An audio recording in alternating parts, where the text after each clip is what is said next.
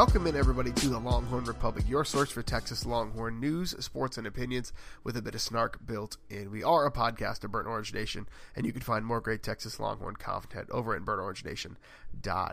Before we get started, I'd love to remind you if you like what we do, please leave us a rating or a review on Apple Podcasts. It helps a ton get the show out there. Share this with your friends wherever you found it, whether it's Google Play, Stitcher, whether it's Spotify, which we're at now, which is fantastic. Uh, we leave us a rating or review. Feel free to interact with us on Twitter or via email at longhornpod and longhornrepublicpod at gmail.com. Also, an exclusive offer for our listeners. Our podcast host, Podiant, is offering you a free 14 day trial of their premium services and 25% off your first three months of a premium membership. And all you have to do is sign up at podiant.co. That's P O D I A N T.co and use the offer code Longhorn. Again, that gets you 25% off an already affordable premium membership. And they handle all the technical stuff that goes into starting up a podcast, giving you an RSS feed, sending it out to the podcast hosts, making sure it gets out there weekly. You you just record edit, post it, and they handle the rest. So check them out, P O D I A N T dot C O. Use the offer code Longhorn. We love to see what you can produce in the podcast world. Well, my name is Gerald Goodrich.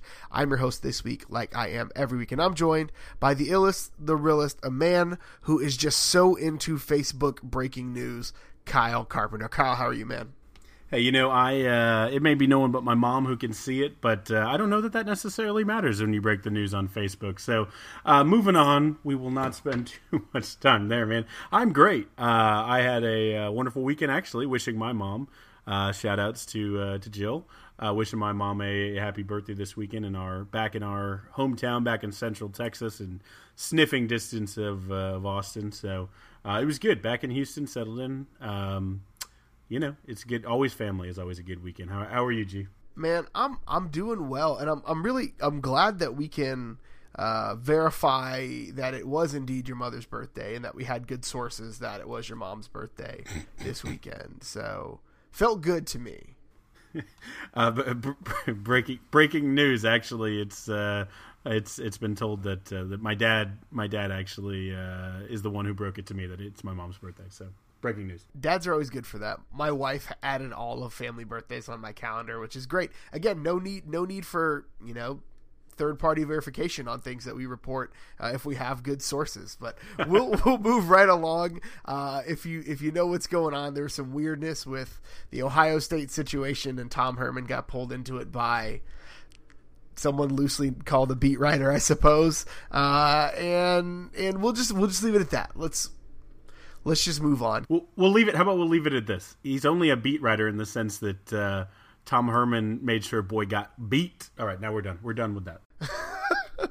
Tom Herman won Ohio State message board zero. All right, so we've got some football news for you. Uh, we'll dive into a Kansas preview. Had a really good conversation with that, and then we'll have some basketball news, and obviously we'll close the show out with some bang the drum. So Texas is in fall camp. Football is just a few weeks away, uh, and one of the tough parts about football fall camp are injuries. So Texas had three big injuries this weekend. Um, I'm going to struggle with this name all season, but linebacker Ayodele Adeoye, did I get that? I hope I got close. I went down with a non contact knee injury, and then um, defensive backs Davante Davis and DeMarvion Overshown uh, both went down with some sort of uh, some injury as well. The school announced on Friday.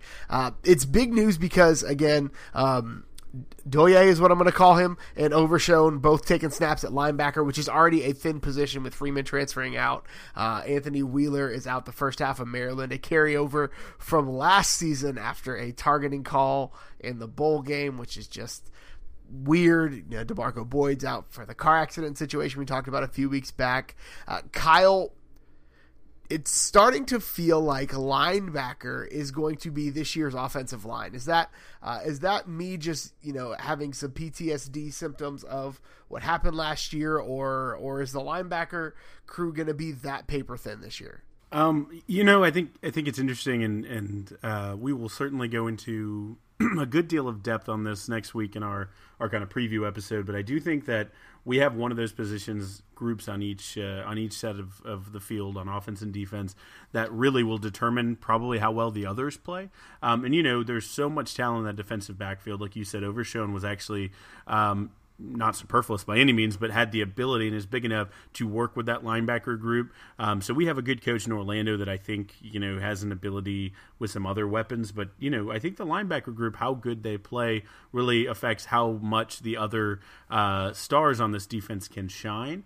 Um, I do think, however, we're in a little bit better position just with the stars and the talent that we have in that group comparatively to last year's offensive line. We basically had Connor Williams as a guaranteed star, Vahe as you know a pretty good entity, but it, you know really as an entity next to a guy like Connor Williams. So you lose that that Connor Williams, and then you know the whole the whole Jenga thing uh, just falls. I do think that Gary Johnson, he, although he's a little nicked up, is going to be fine um, in time for Maryland, and and um, I, I think that he is going to like we talked about be a monster this season. I think once you get Wheeler back, you know you have a great piece there. Um, obviously, you got you got Roach who uh, you know can play, can move around, um, and then you know a guy who's going to have to step up, and then I think rightfully so.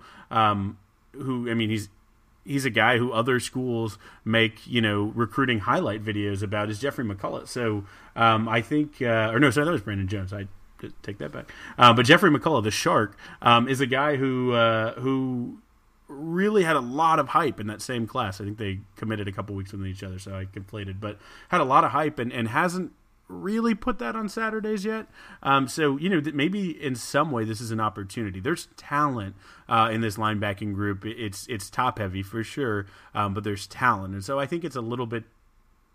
A little bit of a different situation than where the line was, you know, for for last season. This is where that red shirt rule comes into play because a guy like you know Byron Vaughns, who probably won't see a ton of playing time this year. If they need some depth along that linebacking crew, at least in the first couple of non-conference games, a guy like Byron Vaughns, who's super talented, but maybe probably needs a year to to get some feet under his belt, can play because you can play in four games and now still keep your shirt. So that uh, to me is a big development, and I'm interested to see.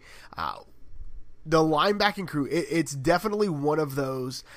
I'm just going to say this to be maybe controversial. It feels like the SEC, where like the first three guys are really good, and then you know that the depth you got to figure it out. Every, any given year it could be really good, or any given year it could be interesting. So I think that linebacking crew right now, there's a ton of talent there, but it's all unproven and untested. I mean, at this point, uh, beyond kind of those first three guys you mentioned, it's going to be interesting to see what this linebacking crew shapes out to be. But again, if it can, again, and injuries are a thing you have to deal with, and a thing that you you know have to um, you have you have to deal with the hand that you're played. And I think you know the defensive coaching staff is good enough, I think, to compensate, um, especially once the conference play gets in a gets into gets into play. I guess is a weird way to say that when you reach conference play and you end up probably running more of a three two six anyways with you know the passing schemes we're going to be seeing. Uh, so you get a little more flex in the linebacking room, at least. Yeah, and, and we don't.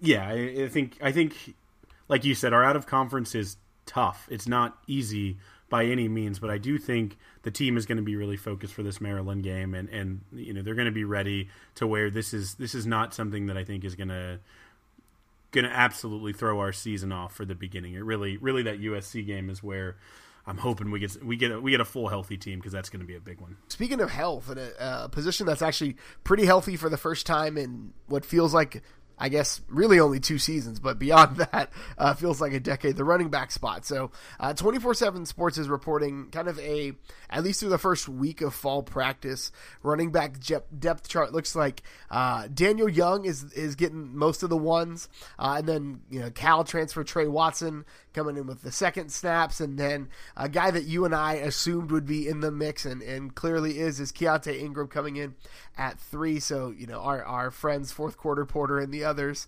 are uh, sadly being kind of moved and shifted down the depth chart. So um, does this backfield give you any sort of inspiration uh, to be excited about the the running game in, in 2019 or 2018? Yeah, I mean, I, I think certainly that's three guys who are who are NCAA college football, you know, uh, at level or replacement level or better, which is a good start. Um, I do think that you shouldn't count any of the other guys out. I, I don't think that this is only going to be a three man unit. Again, we, we talked about Kirk O'Grinds uh, and and uh, Kirk Johnson. That isn't just some of the some of the guys who need to show it, right? Have all the talent in the world, um, and and need to uh, need to just show it and, and be consistent in that way. So if they start having, you know, Herman puts a lot of stock in the good kind of weeks of practice. If they start showing what they can do, then I think they get a chance. But I mean, I think the thing that you're salivating about is that Keaontay Ingram is third, and we all know that talent wise, he could easily by the end of the season be one. So just the fact that that Tre Watson and Daniel Long are, are looking good enough um, that they're holding holding him back, I think is is a good sign for the overall kind of health check of of that uh, of that position group. So uh, to me, that's it's nothing but an encouraging sign. Absolutely, and for the first time, and again, like I said before, it feels like a decade. There's a lot of depth in that running back room where there were years where there was one guy. You know, you had the the Johnathan Gray years, you had the Malcolm Brown years, and there was some overlap there. You had the uh, D'Onta Foreman years, so you've got you've always had the guy, but there's never been the depth. And so I think having you know, three, four, five guys that when the when it's time when it's their time to tote the rock, they can do it is is a good thing. And so I think the fact that it is a competition for again what feels like the first time in such a long time, I'm excited because competition breeds better play. Because if you yep. if you if you want to be the guy, and you know what, Tre Watson is clip, nipping at your heels, I'm yep. going to play better. If the freshman is coming out and has a better practice than me, and I start to feel like he's nipping at my heels, you better believe I'm going to come out and give it as much as I can the next the the next practice. So I think that for me is going to elevate the play. Now again, this all hinges on is the offensive line going to be able to hold up for 12 to 13 games of a beating uh, to to give these running backs room to work. But the fact that there are legitimately five guys that could probably and have some starting experience in in a Big 12 backfield is is a promising sign for me.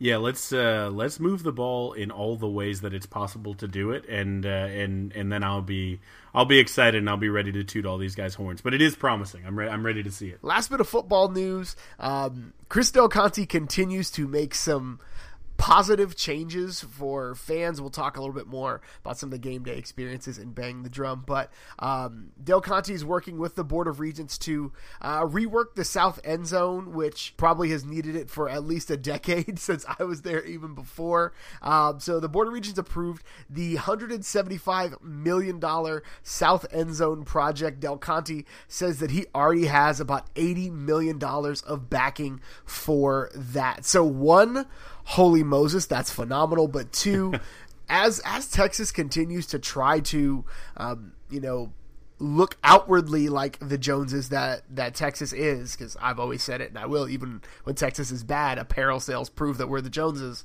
Uh, what does this do for you? As far as the direction that I think Del Conte and Herman are trying to take this program. I mean, there there is legitimately going to come a point that, that my parents and, and my girlfriend and, and those around me start to question, you know, if my love for Chris Del Conte has has eclipsed them.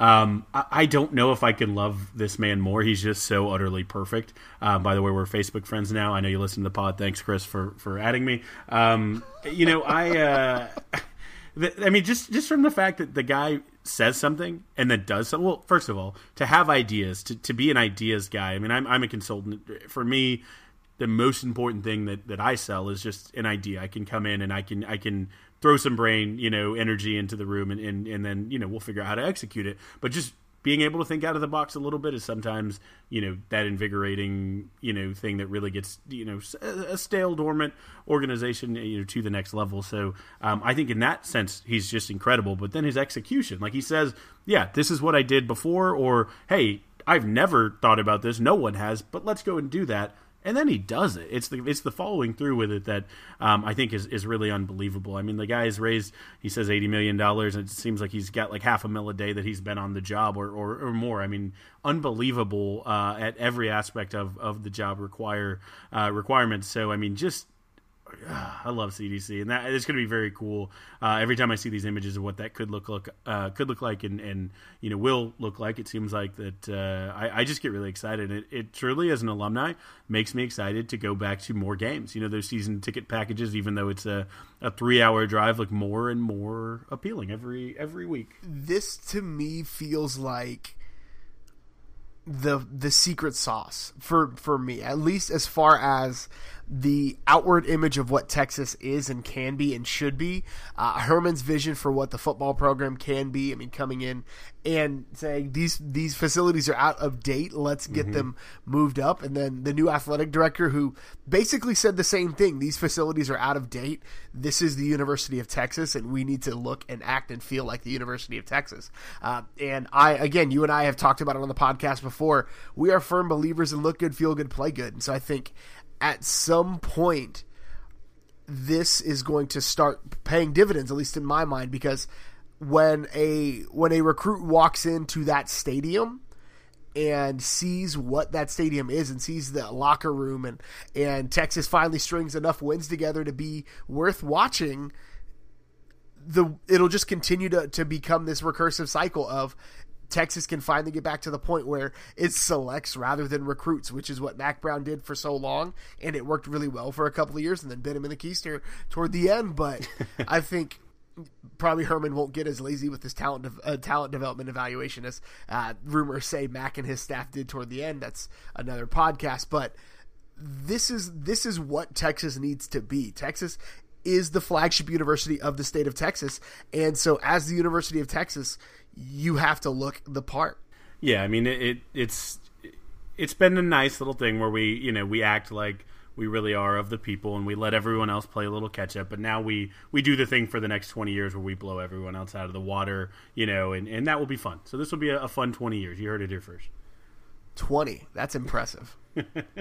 We are astoundingly 19 days away from football season which is just amazing to say. Uh, and that means we are on our last of our season preview series, previewing the Kansas Jayhawks, who will close out the Texas Longhorns regular season schedule. So we have the honor and privilege to have Andy Mitts, managing editor over at Rock Chalk Talk, joining us today to give us a little bit of Jayhawk loving. Andy, thank you so much for taking some time out uh, to speak with us today. Yeah, no problem. Despite what most of the fan base will tell you, there are you know a few of us that are KU football fans that actually do enjoy talking about it, um, as as painful as it can be at times. You know, you have to you have to enjoy the the tough times in order to enjoy the good times. Exactly. You know, I'm also a, a Kansas City Royals fan, and I lived through the uh, the 2000s, so I, I know what it takes to be a fan of a very very bad team over a long period of time. So a glutton for punishment.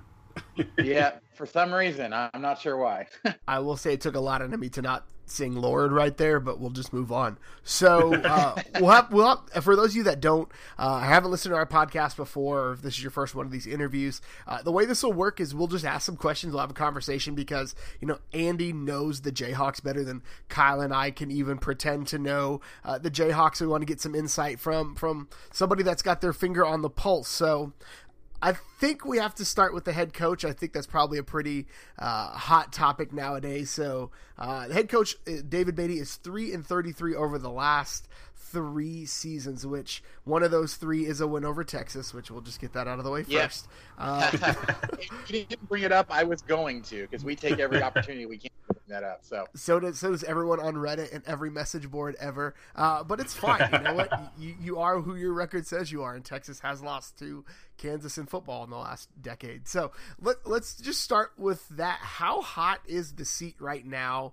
uh, for for your head coach? Well, you know, um, if if you'd asked me probably about a month ago, I probably would say it wasn't very hot. But at that point, um, we still had Sheahon Zenger as the athletic director. When he got fired, the signal that that sent immediately was that you know he has not done what he was supposed to in bringing the football program back, and that immediately um, put the you know put Beaty on the hot seat. Everybody had thought Beaty was completely safe because Zenger has already has had multiple times said he had complete confidence in what in what Beaty was doing.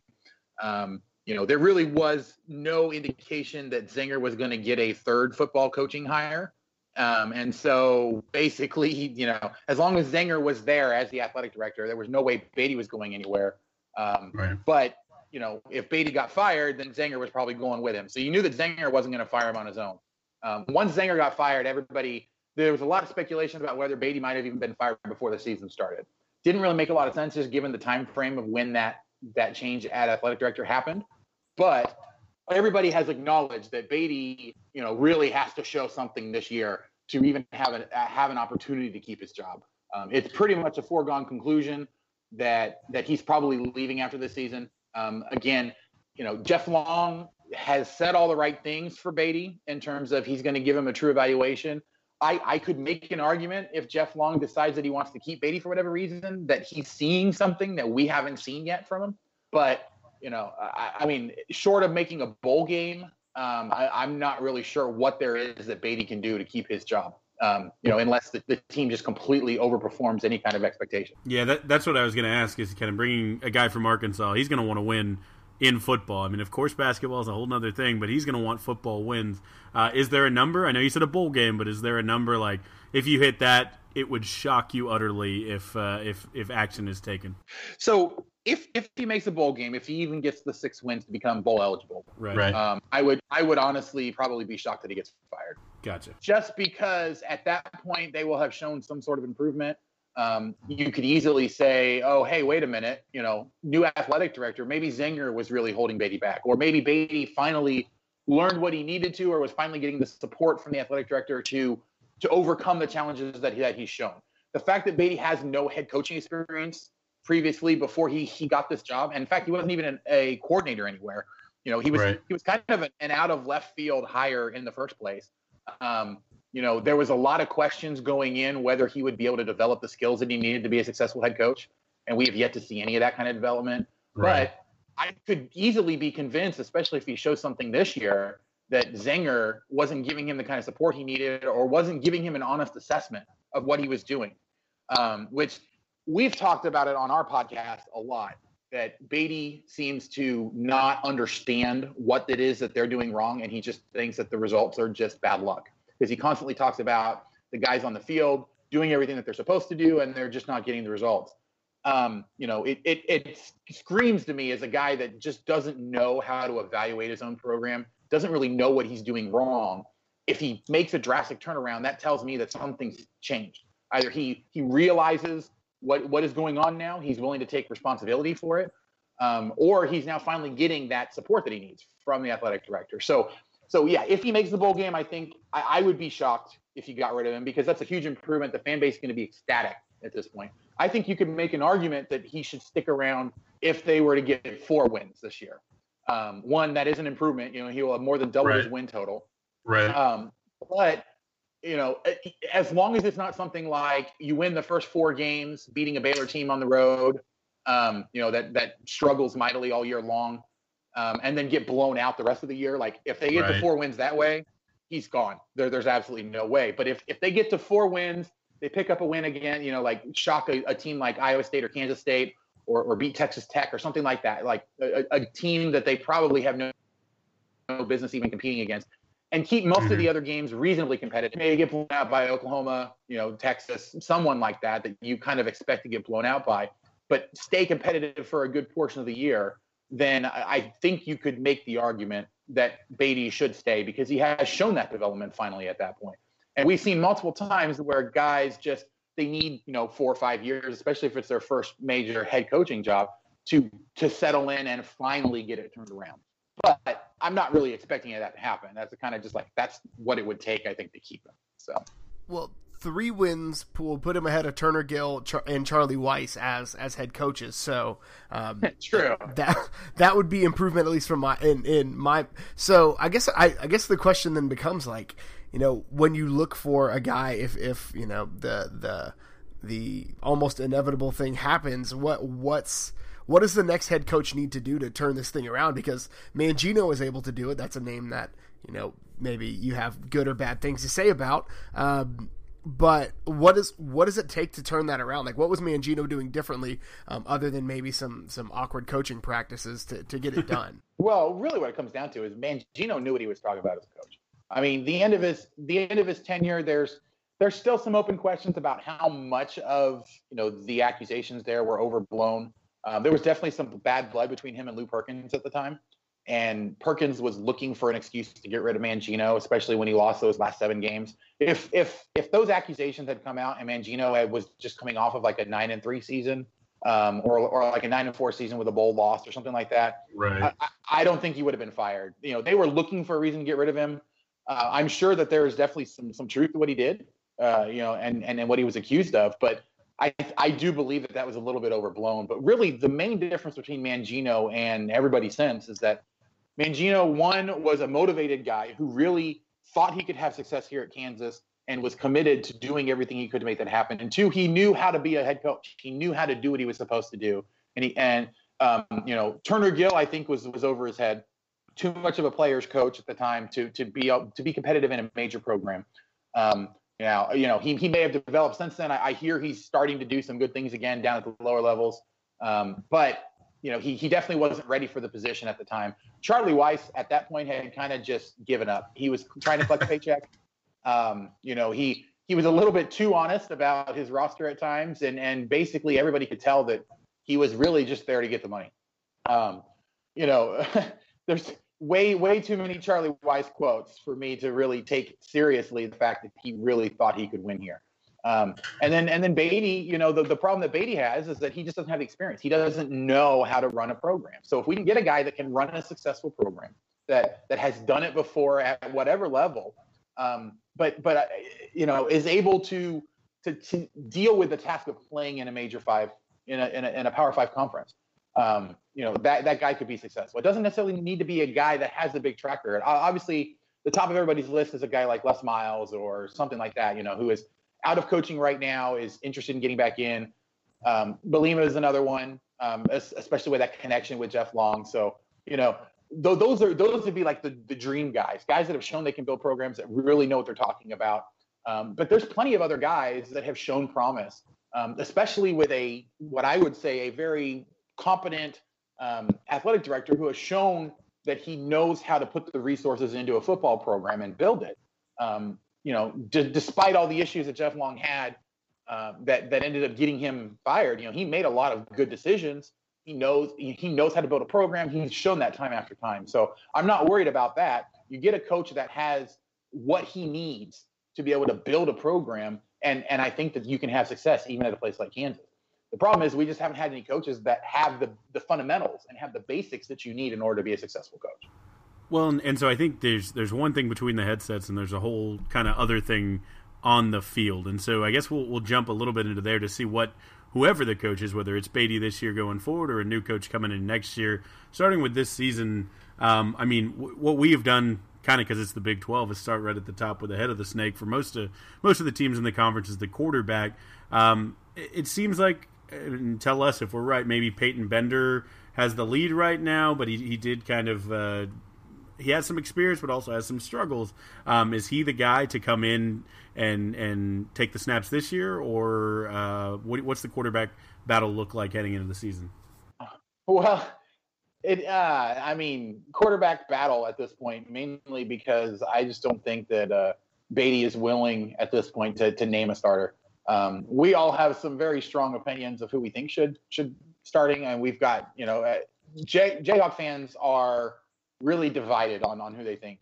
Uh, we've seen a lot from Bender and Stanley, um, and and are kind of wanting to see if there's anything else out there in, in Miles Kendrick. The problem is we've done this multiple times with Bender. We did it with Stanley. You know, we've done it with with guy after guy after guy.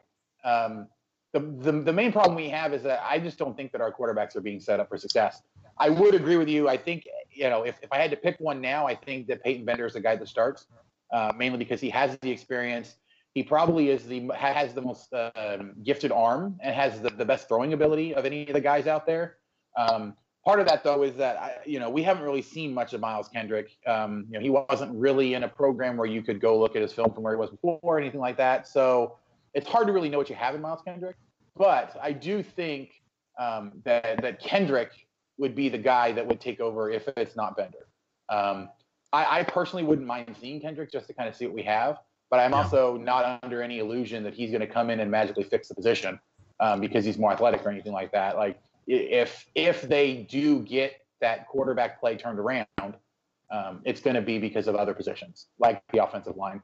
Um, and and part of that kind of cynicism from me is the fact that we've seen multiple KU quarterbacks go off to other programs, transfer from here, and then end up starting for their new team, actually playing pretty well. Montell Cozart um, yeah. did did really well going to Boise State. We've got uh, Ryan Willis, who's now over, I believe, at Virginia Tech, um, who who has actually a decent shot at being the starter coming out of their camp. So we've seen multiple guys transfer from Kansas, um, guys that we thought were going to be big contributors, and they really are becoming big contributors at other programs. And I think that's that's a that's a struggle that it's it's hard to get around because you can't find consistency when when you've got guys that are in and out. And you mentioned, you know, in that that the quarterbacks haven't really been set up for success. And you mentioned the offensive line; they give up 29 sacks and 92 tackles for a lot of loss a year ago. Um, so what is what is that group shaping up to be for this year? Have they have they done much to improve? Because again, any any good quarterback even if, if they can't stand up for longer than three seconds, uh, is is not going to have a chance. Yeah, I, I, wish I could say that there was a lot to look forward to for the offensive line. Um, there are a few new guys that have come in, but the guy that we were expecting to be the starting center, um, Mesa Ribordi, he uh, he got injured partway through the season last year. We thought we were going to have it back for the beginning of this year, but he ended up he had to call it quits um, because of medical wow. issues. So we don't have him. Um, you know, we've had a lot of turnover on the line. We actually didn't even have a spring game, and the reason for that was we didn't have enough healthy offensive linemen to be able to field two teams worth of offensive linemen. So Yikes. we're very, very thin, um, especially because of injuries. And we just had uh, Jacoby Lott, one of the, the, the promising freshmen that came in. Um, I believe he's a freshman. One, one of the promising guys that the newcomers who uh, apparently had some sort of uh, major medical issue on the practice field just the other day. So we're we're extremely thin on the offensive line, and the guys that we're expecting to be the major contributors either aren't able to because of medical issues. Um, or just haven't kind of come through the way we were expecting. So there's not a lot of hope. If there is any kind of hope on the offensive line, it's the fact that our new offensive line coach, um, AJ Ricker, uh, a, a guy that that most recently actually coached for what would have been our biggest rival if they didn't decide to leave the Big 12 um, in Missouri. So that, that kind of has rankled a few fans, the fact that we had to bring in a Missouri guy to try to fix our offensive line. Um, if he's able to do it, I mean, I, I, would definitely welcome it if, if he could get stuff going and we could actually have a successful line there. But, um, you know, I'm not sure that even he can deal with the talent that we have there and, and all the medical issues and, and give us anything productive this year. Um, I, I, do think it is it's a possibility. We do have some talented guys.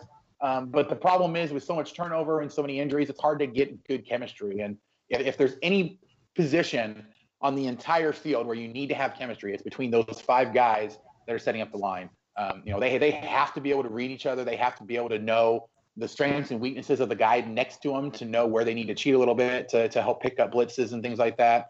Um, if they don't have a lot of time to work together, which is what we've been seeing as everyone gets shuffled in and out, we're going to have a really hard time protecting the quarterback this year. So there's there's maybe a glimmer of hope somewhere, just with some of the new guys and, and with the new offensive line coach, but um, it's really hard to see them actually improving from last year.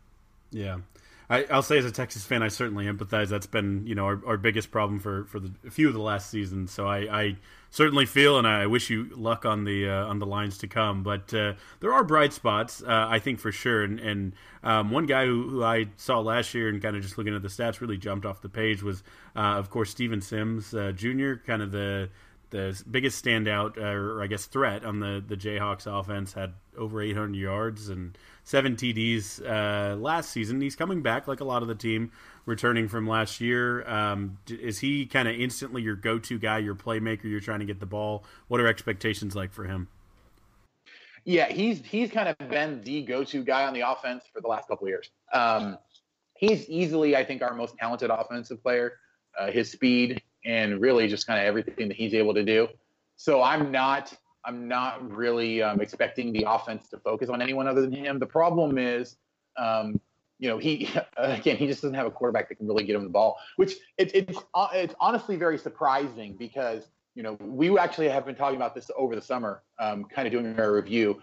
He is um, not really well. He, he he has to have a career year this year in both receptions.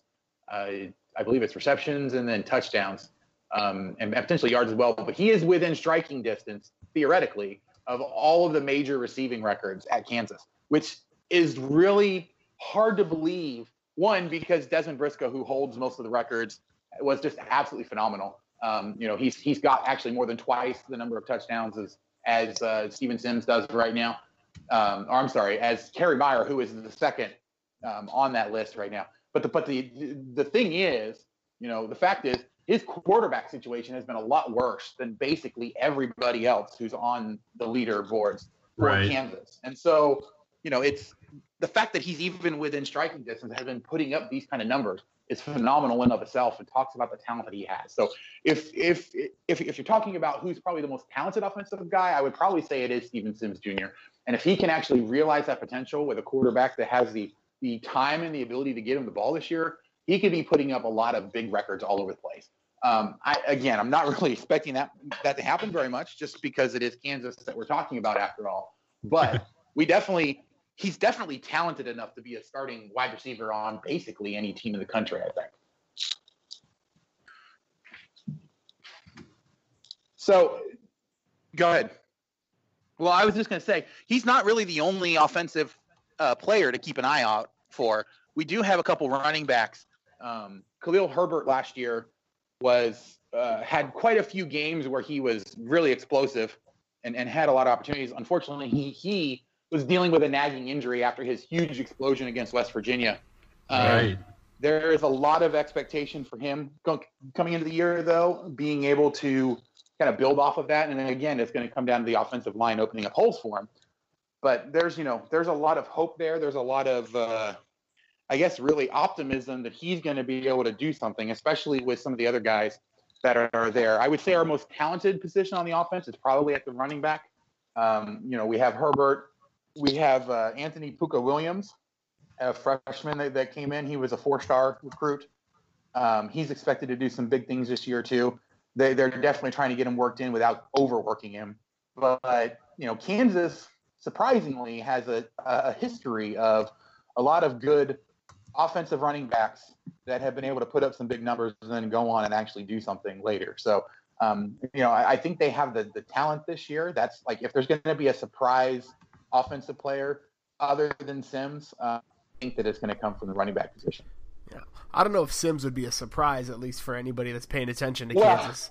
But uh, yeah, I would say surprise in that if he's able to live up to his potential that everybody knows he has, like it would be a surprise just because of everyone around him. But you're right, he himself wouldn't be the surprise. The fact that he's actually able to get the stats is what would would be the surprise for sure. And you know, for for me, you mentioned something in there that just makes me think you know, Miles Kendrick may not be the most fleet of foot guy, but if you've got offensive line problems and you've got, you know, a, a wide receiver that you can kind of, you know, check it up or a running back that you can find in the open field, then I think offensively, at least in my mind, you got to put the guy out there with some wheels. We saw that last year with Texas's offensive line issues and, and opting for Sam Ehlinger instead of Shane Buechele.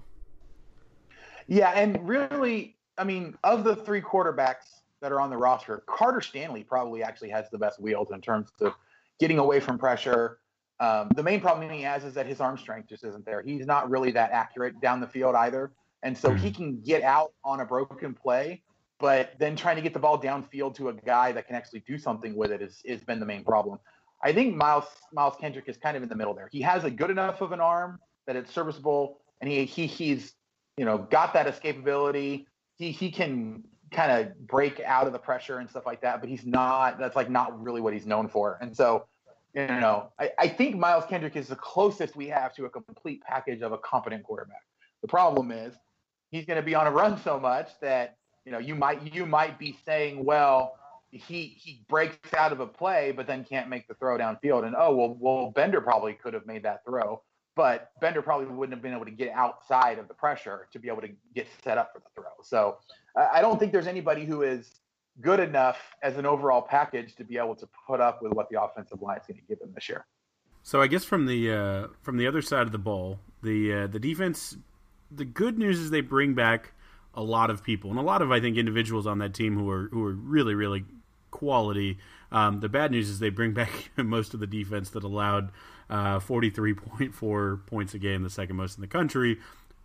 I think everyone must assume, though, they take a step forward this year, um, returning four, probably the top five guys right off the bat. What's the expectation this year for the defense? I mean, what gut check? Where do you think they are? So I definitely think that they'll be improved. Um, I always hate to be too optimistic with this team because they burned me so many times. But um, you know, bringing in a guy like Corione Harris, um, who's a you know the highest actually rated recruit that Kansas has ever had in in program history. Um, I believe that, that that that's still true, even though he was downgraded a little bit recently.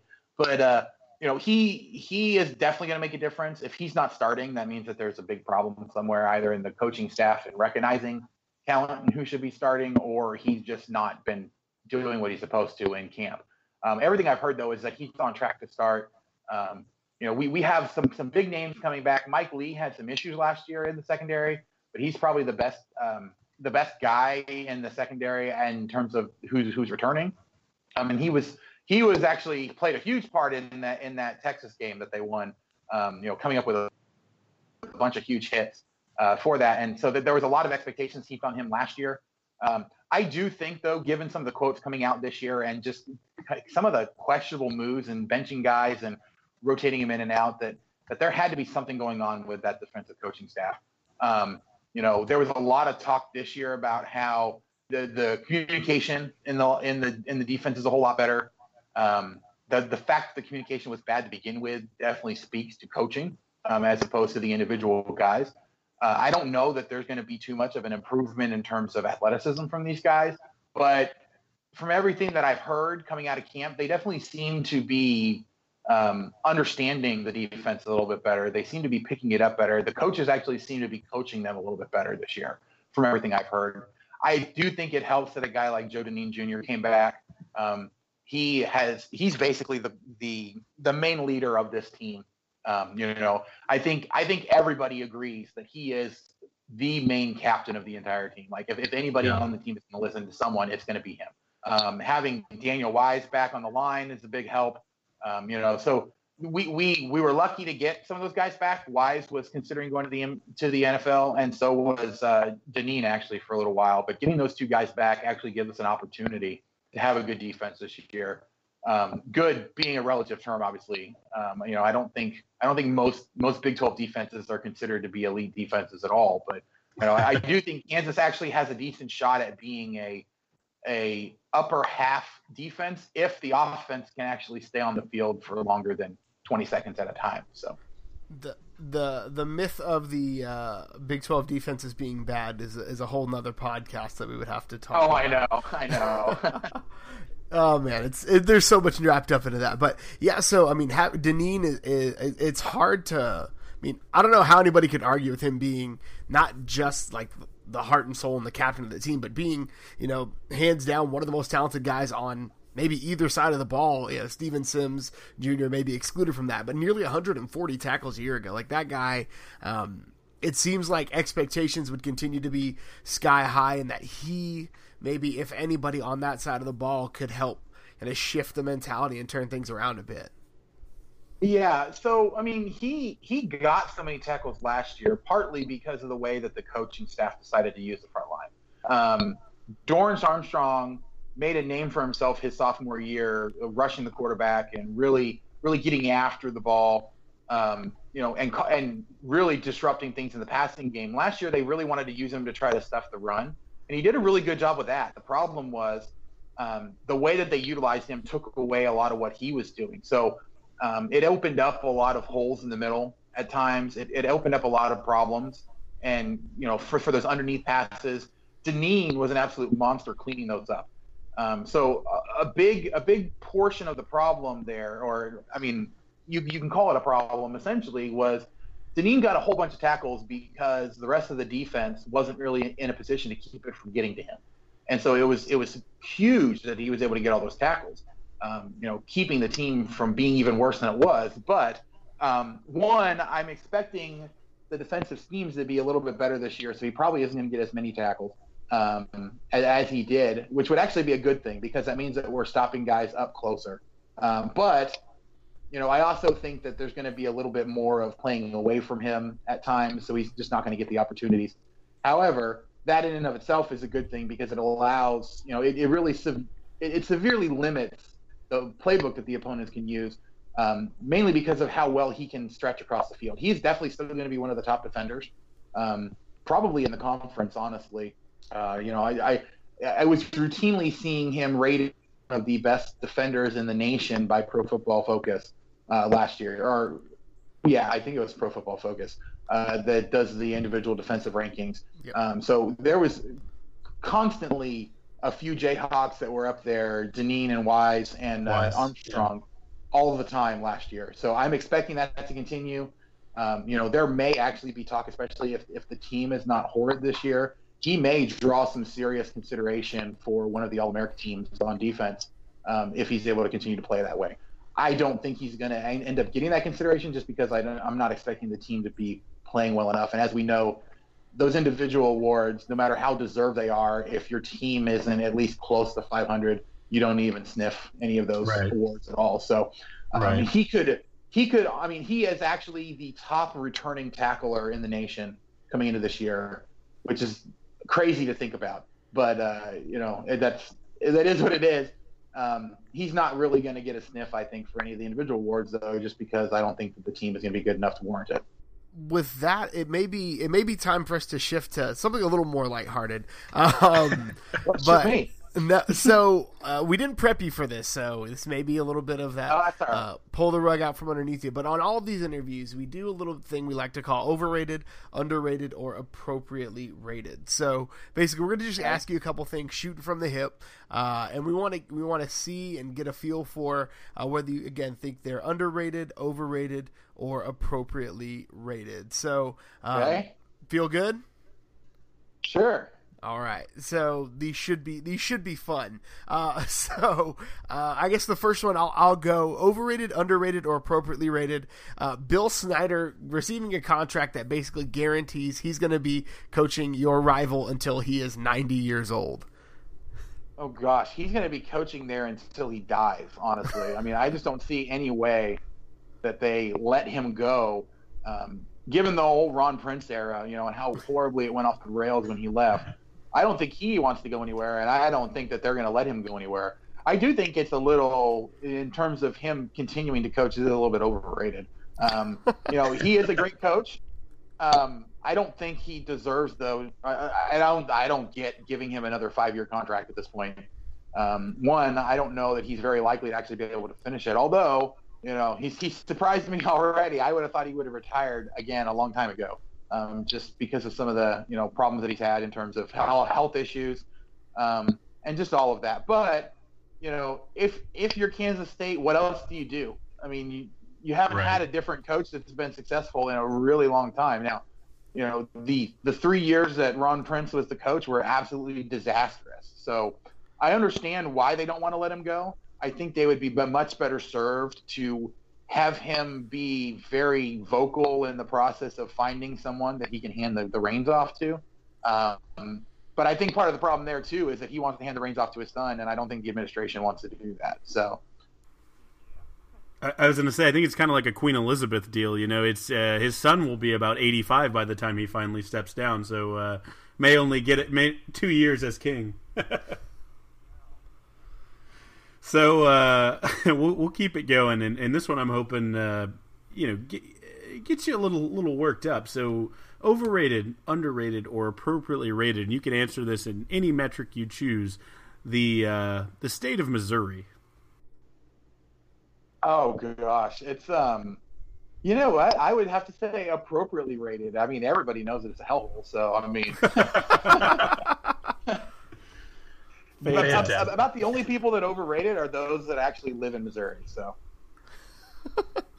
that I love that it. is succinct and beautiful. I love it. I love it. Exactly. Uh, we we are a podcast and really two people that subsist on just hating. So I love it. Uh, so uh, here's we go: overrated, underrated, or appropriately rated. Uh, got a Charlie Weis securing the bag and then just kind of running.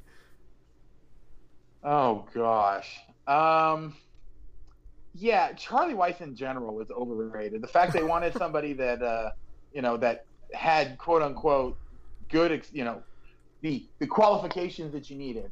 Um, and we actually talked about this on, on, on our podcast that going from a guy like Turner Gill, who was the over, you know, the the epitome of a player's coach, and really was a was a huge softie. They wanted to go to somebody who was a complete hard ass um, in, in in Charlie Weis, and they got that. But, but what they also got was somebody who just didn't care. I mean, he did not care one bit about you know what his legacy was going to be or any of that. He he was just after the money. So yeah, I would I would say Charlie Weis is overrated. The fact that he he was allowed to do that, um, especially since Notre Dame still kind of owed him right, a lot right. at that point.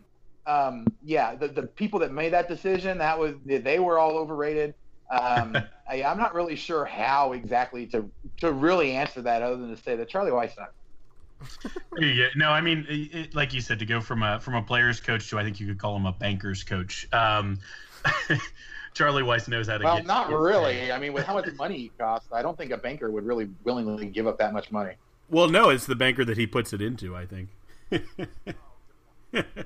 um, uh, I think he is finally done being paid by Notre Dame as of like last year. But uh, so the final one we'll end with here. Um, and remember, we do have listeners all over the world, but a majority of these listeners have very specific opinions on this specific topic. So just keep that in your in your mind. But if you want to light the fire, go go ahead. Overrated, underrated, or appropriately rated, Kansas City barbecue.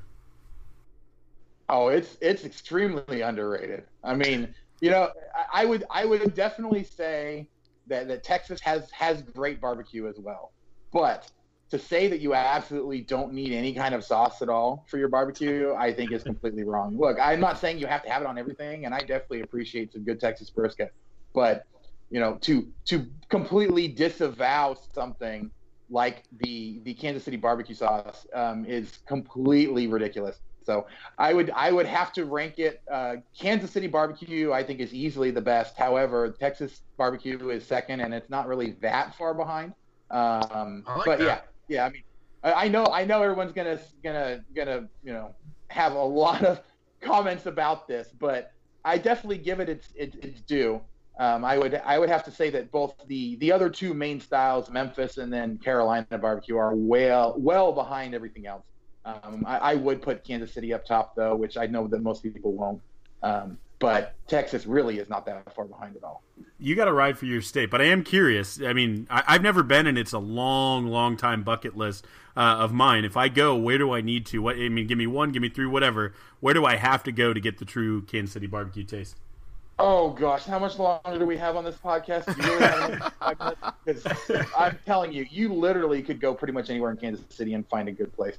There's there's a bunch of places, and and there really is no no consensus at all. You know, people will throw around places like uh, Gates or Arthur Mhm. Bryant's.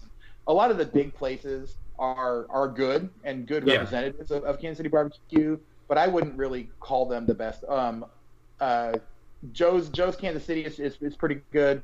Um, but again, you know, it's it's one of the big names, and so I think that there's a lot of small places, and that's what I would actually recommend would be going to find a place that really hasn't made a huge name for for itself, but is getting a little bit of local buzz. Um, the ones that are up and coming. Unfortunately, I don't I don't live in the Kansas City area right now, so I'm not really sure who the who who the new guys on the scene are. But it seems like every year there's a new guy that that gets started out there and really does something a little bit different, just twists it just enough to kind of give it a new spin. Um, and, and I think that's part of what it is about Kansas City is that Kansas City barbecue um, has really been kind of built on co-opting the best parts of other cities' barbecues and really kind of bringing it together. Like obviously, the sweet barbecue sauce is the main thing that you identify with with, with, with Kansas City style barbecue, but you know there are plenty of, of barbecue joints out there that that are true Kansas City style that have good good uh, rubs and and good smoked meats and all of that. Like they bring all the best things. To you uh, the absolutely only thing that you will never find in Kansas City barbecue is a vinegar based barbecue sauce. That those those things are just nasty. So um, there's really not a lot of good stuff to take from Carolina barbecue, except for the fact that they use pork a lot. Um, you know, so so Kansas City really is kind of like a meld of all the other kinds of barbecue. It's just that they like their they like their molasses based off, and that's really all there is to it. And I know that really didn't answer your question, like to give you a, a specific place to go. I mean, you, you can't really go wrong going to, to, to Joe's, but Okay. uh, and and a few other places like that. But I would definitely get up there and then like recommend Try something. finding what's the, the the the hottest new spot because they're going to be doing something different. They're going to be doing something good, um, and Yeah. you know you're going to have plenty of people that will tell you all kinds of different places. You ask 20 different people, and you'll probably get 30 different places to go. So you can be eating like crazy there. Love Wow. it. Love it. Well, Andy, thank you so much for, for taking some time out, man. If the folks want to interact with you, uh, where can they find you on the internet? Yeah, so I'm on Twitter. It's at Mr. Double underscore Brain. Um, long, long story on that, but essentially, uh, yeah, I, I grabbed that handle and finally decided I want to start writing, so I, I went ahead and kept it. Um, our our site is Rock Chalk Talk. We're also on Twitter at Rock Chalk Talk. Um, one of our, our head basketball writer uh, actually runs the Twitter for us. He does actually pay attention to football sometimes, although um, he's he's not afraid to make it seem like he doesn't. So um, yeah, you can definitely call him out on that at some point if he if he tries ignorance on on anything football related. But um, you know, he's he's he's a great guy running the Twitter there. We are pretty interactive on our Twitter. Uh, the website is rockchalktalk.com. Um, but we've we've got a great group of guys over there writing about KU. Uh, we actually are in the midst of um, you know counting down to the football season. Our our uh, our editor in chief over there, Mike Plank, he's been doing a uh, a 100 day countdown where every single day he's been writing a football article. We've unfortunately, I think we've come to the point where we're starting to run out of things to talk about. We've done a whole bunch of complaining. We've done a whole bunch of trying to drink the Kool Aid after, but we are definitely getting to the point now where we can actually talk about the season coming up um, with a little bit more urgency. But there's a lot of great coverage there. There actually are Kansas fans that do care about football. Um, but we all also admit that once we get to basketball season, the football team is not really going to be good enough to care about anymore. So we'll all be paying attention to basketball. So we'll we'll uh, we'll we'll definitely. I'm I'm trying to think when that Texas game is this year. We might all be tuned out by that point, but we'll at least uh, jump back on to talk with you guys at that point. So Sure. It's uh, it's at the very end, so we'll both be getting ready for our bowl games. yes, I like your optimism.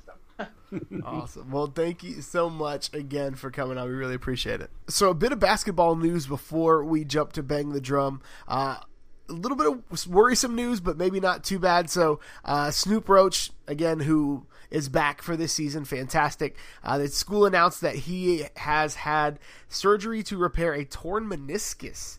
Uh, which is not great for a guy who's kind of known for his athleticism and his ability to uh, cut and get to the hoop. But uh, they're expecting a full recovery. It's early. Uh, man, can Texas afford to lose much in that backcourt, especially with uh, you know with Andrew Jones' future still uncertain and a lot of just weirdness happening there? Yeah, I, I mean, it, he's saying all the right things. Kind of seems like the reports coming out saying the right things. That you know he's he's on the road to recovery and and um and and gonna be gonna make a full recovery and be fine. But you know it is always a little worrying. Um, my case study for this, and he may be just a freak human, but uh, when Russell Westbrook uh, had some knee issues, I was like, well, there, there he goes. Um, but may somehow be more physically outstanding. So I, I'm not writing writing Snoop off for sure. Um, but yeah, I mean, I think it will be interesting. Uh, I think we're actually surprisingly pretty loaded at guard this year. Um, and again, knowing what Jones does will will have a lot of how much I worry about this. Um, number one thing is we want Roach. We were ecstatic when he came back. We want him on the court. Um, but I mean, with like I said, Ramey coming in and, and ready to be a big guy, we obviously uh, have Coleman, um, who's who I think is ready to, to take a leap um, and really really be a, a, very very solid uh, kind of captain from the point guard position. Um, and then bringing in uh, Elijah Long, who who sat out last year, but uh, really seems like he's he's got a lot of experience and, and a lot of talent. Um, we are, like I said, surprisingly ready to take a blow like this just from a depth perspective. But I hope that full recovery because we need Snoop. We need all the experience, all the everything that he brings, the dynamic. Dy, that's a hard word to say. The dynamic ability um, that he uh, that he possesses. So I, I, I hope he's comes back hundred and and then some. But uh, but we we should be okay if the absolute worst case. But I'm knocking on wood. Really quickly, speaking of Texas guards, um, the Cleveland Cavaliers uh, kind of found their their new LeBron James uh, in in, in Isaiah Taylor. So uh, the Cavs inked him to a two year deal. The guy uh, who did it did it in he went to the G League and did his thing there, and now has found his way onto a couple of NBA rosters. So uh, it's good to see Texas guys in the league because at the more of your your program that shows up in the NBA, the better it is to recruit those NBA caliber guys. Yeah, and he he, he was a backup last year to Schroeder and the Hawks, and, and got to play a little at the end of the year when he got hurt, but didn't get a chance. So um, I think with a LeBron size gap to fill, you know, there's going to be a chance for younger guys with long term potential to get some action. So I'm really hoping this can be this can be really good for a guy like Taylor who has a ton of upside. He still has a lot of talent, just needs to uh, translate that into success at the NBA level. So excited for him. I mean, hey, Texas guards Cleveland worked pretty well before. Uh, Boobie, you know, uh, D Gibb really, uh, really uh, cut out a nice career in that city. So we'll, we'll see how it goes. Most of that was indeed with LeBron James, though. He had the LeBron James bump. Uh, so quickly, the NCAA has announced that they're making some weird changes to eligibility rules, maybe hoping to get some of the NBA caliber talent to come back for a year and not have to do the whole I didn't get drafted, so I'm going to a foreign country to play for a year and try it again or the G League situation. So they announced that elite players which whatever that term means uh, can hire an agent and or come back to school if they're not drafted or a lot of other caveats with that um, Kyle, we're not really the the state of the union kind of, of podcast when it comes to uh, you know NCAA basketball, but what does this do for guys like again a Snoop Roach who maybe uh, wanted to test the waters of the NBA, but decided to pull out right before the the draft eligibility date was was up? I think this is a um, hopefully well intentioned rule. I think I think um, the changes are in response to a lot of people saying we got to do something. Um, I don't know if it was perfectly thought out and and rolled out. It did seem a little bit just kind of shotgun, a little sporadic to to throw it out there. Um, what I was reports I was reading was that you know they're using something like a USA Basketball to make that kind of obscure determination of who is elite and can be subject to the hiring of an agent in the in the what I think is a great step and should have happened a long time ago is allowing players to return to return back if they don't get drafted. There's no reason, um, you know, except the the facade of amateurism that we can have a whole other podcast about. But there's no reason that they shouldn't have had that for years. Um, I think obviously a long way to go with transferring rules and, and things. There's there's things that still really need, and they need to even work some kinks out on on this system they're proposing. But hey, I mean, truly for NCAA, which has been slow to change and slow to respond, um, and and always kind of uh, responds after something you know terrible happens, only with with some changes. This is a little bit proactive, um, so you know I, I, think good for them with intention, but I do think it's a little bit uneven. So I'll be curious to see how this plays out. Um, I think even even Coach Krzyzewski said the same thing that this is. Uh, well intentioned, but has has some has some work to do. So you know, I, I think we'll be very curious to see the evolution of this and where it goes in the in the next months and, and even years and what college basketball looks like down the road. I'm gonna have to pick my jaw up off the floor. The NCAA rolled out a well intentioned but poorly executed ruling. are are you are you serious? Are we are we talking about the same NCAA? You and I? No, no. So I, I'm of the belief that the NCAA needs to be just burned to the ground and salt the salt the ashes so nothing can grow there ever again. Um, it, but that's again another podcast that we're probably going to call the illusion of amateurism, which is a fantastic podcast name. Trademark it, Gerald Goodridge. You heard it. Uh, but I, I'm not the guy for blaming the one and dones for what's wrong with NCAA basketball. I'm not the guy that honestly thinks one and dones should be a thing. If a guy wants to go to the NBA, let him. Again, these are these are athletes who are making million dollar decisions and legislating that for me feels for lack of a better term almost anti person like it's it's it feels like you're limiting somebody's freedom to do what they want with their own talent, which is kind of the idea of the United States of America. If I'm going to get a little uh, patriotic there for a second, uh, so to me, like I'm not a big fan of now. Granted, I'm not also a fan of a guy saying, "Well, do I want to go? Do I not want to go?" Like sometimes you got to you got to go or get off the pot, but giving players an avenue to see what their valuation is and get what they're worth because again there's a shelf life on all of these guys.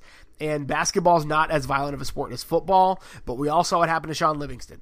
We all saw what happened to Brandon Roy. Like we've seen these things where again an athlete has a shelf life. And so giving them an opportunity to try to monetize earlier is not a bad thing in my book uh, the quickest of rejoinders. I think that the biggest impact, as I think about it just now, that hopefully this will have, is it may just crush the very, very silly LaVar Ball league thing, whatever the JBA, whatever that's called. It was supposed to be like the alternative route to for a, for a player. I hope everything that the Ball family uh, and Lonzo not so much, but especially the dad ever touches turns to ash. So uh, I hope this just destroys the the whatever junior basketball association that they tried to uh, big ballerize. I, I still want Big Three League though, three on three without oh. featuring Allen Iverson. Come on with it. I'm in. I'm in for that. Hundred percent.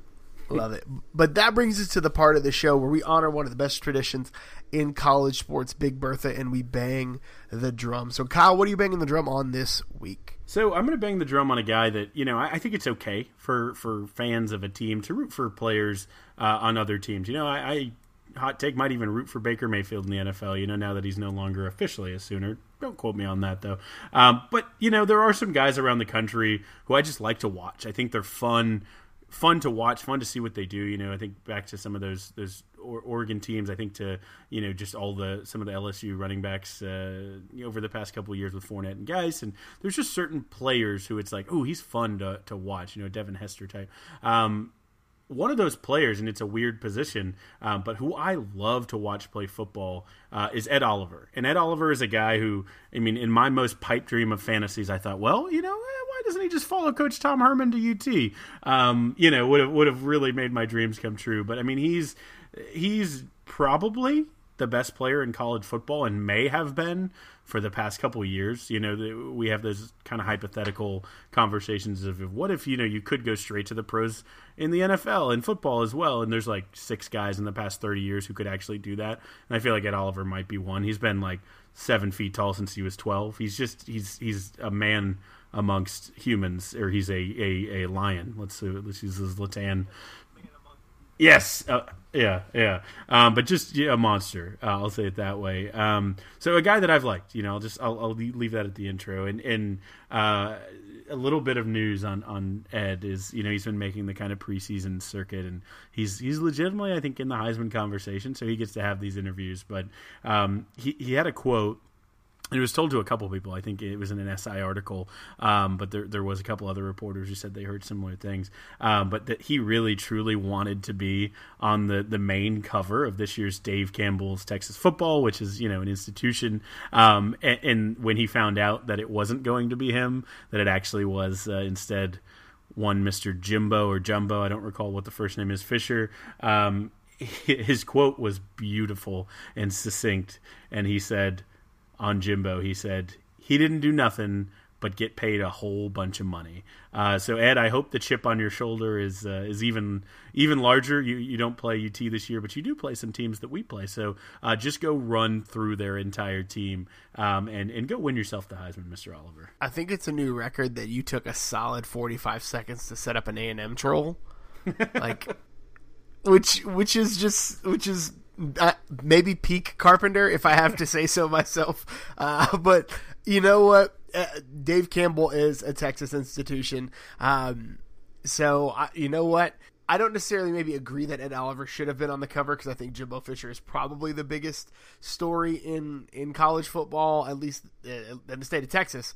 Um, but again, anything that makes a player and inspires a player, I think is good. I'm glad that a guy like Ed Oliver is able to um, invent a reason to be the underdog because there are not a ton of people that are saying anything but positive things about him.